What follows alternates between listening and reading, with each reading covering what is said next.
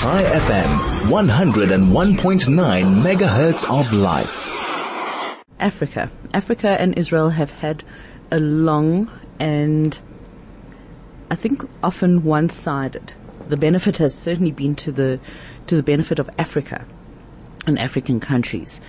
Uh, this has been for decades you know, whether it has been water technology, drip technology, agriculture, education, energy generation, desalination, Israel is very, very involved in Africa and stabilizing Africa and looking at um, sustainability, right, of Africa and uplifting people. It is a passion project. So it often doesn't even come at a cost. I wanted to know what has been the response, only because I haven't seen it, what has been the response of African countries to the 7th of October massacre of Israeli citizens?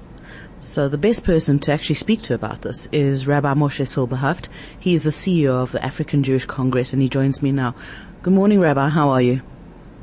Uh, good morning. Well, thank God. How are you? Very well, thank you you're very involved with uh, African countries. What has been the response to to Israel's dire, dire situation in terms of the 7th of October massacre?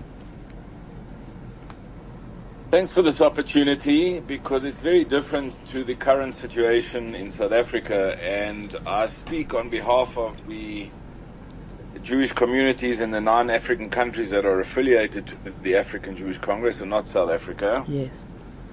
The decision we took right in the beginning is that any issue related to these, this current crisis in Israel needs to be addressed directly with the Embassy of Israel and the Israeli ambassador, be it a non-resident or a resident ambassador. The decision taken was on the basis that the the reason the communities the reason is that the communities are, are quite small and they don't want to get involved in the back and forward uh, with the media, etc. Right. What's interesting is that every government and head of state that we interact with on a regular basis understand that there is no benefit to the local Jewish community or their relationship with Israel to actually hammer a one-sided uh, situation every country in Africa, in our African countries, has made a very well balanced statement condemning both Hamas and the Israeli government for their harsh response. Okay.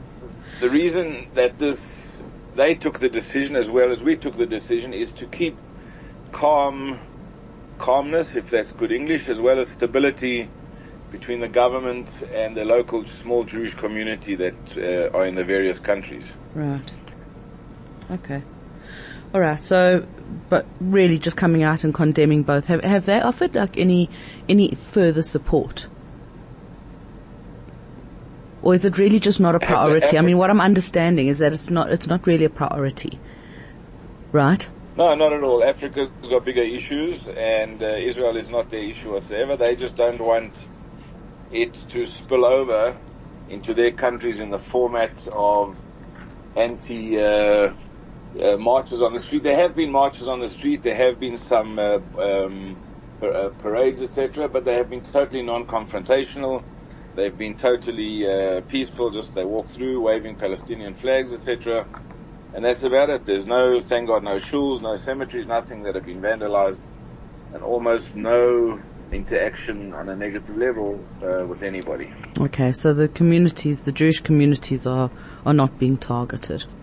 But, uh, totally not. Okay, so it's very similar to South Africa. In fact, in Zambia, in fact, in Zambia, we had a situation where the Jewish community, and in and in Mozambique, and in Mauritius, where the Jewish community was invited to participate in a interfaith peace mission and peace prayer service for the benefit of, uh, you know, to call on the world uh, to bring peace and uh, calm in, in the Middle East region. Hmm, amazing. And that's where we leave it. Thank you so much. Thanks for joining us this morning. That's Rabbi Moshe Silberhaft, CEO of the African Jewish Congress, looking at the responses for, from African countries. You know, nine of the affiliated countries that are affiliated to the African Jewish Congress, of which he's the CEO, uh, you know, coming out condemning both sides. But as he says, Africa has bigger fish to fry.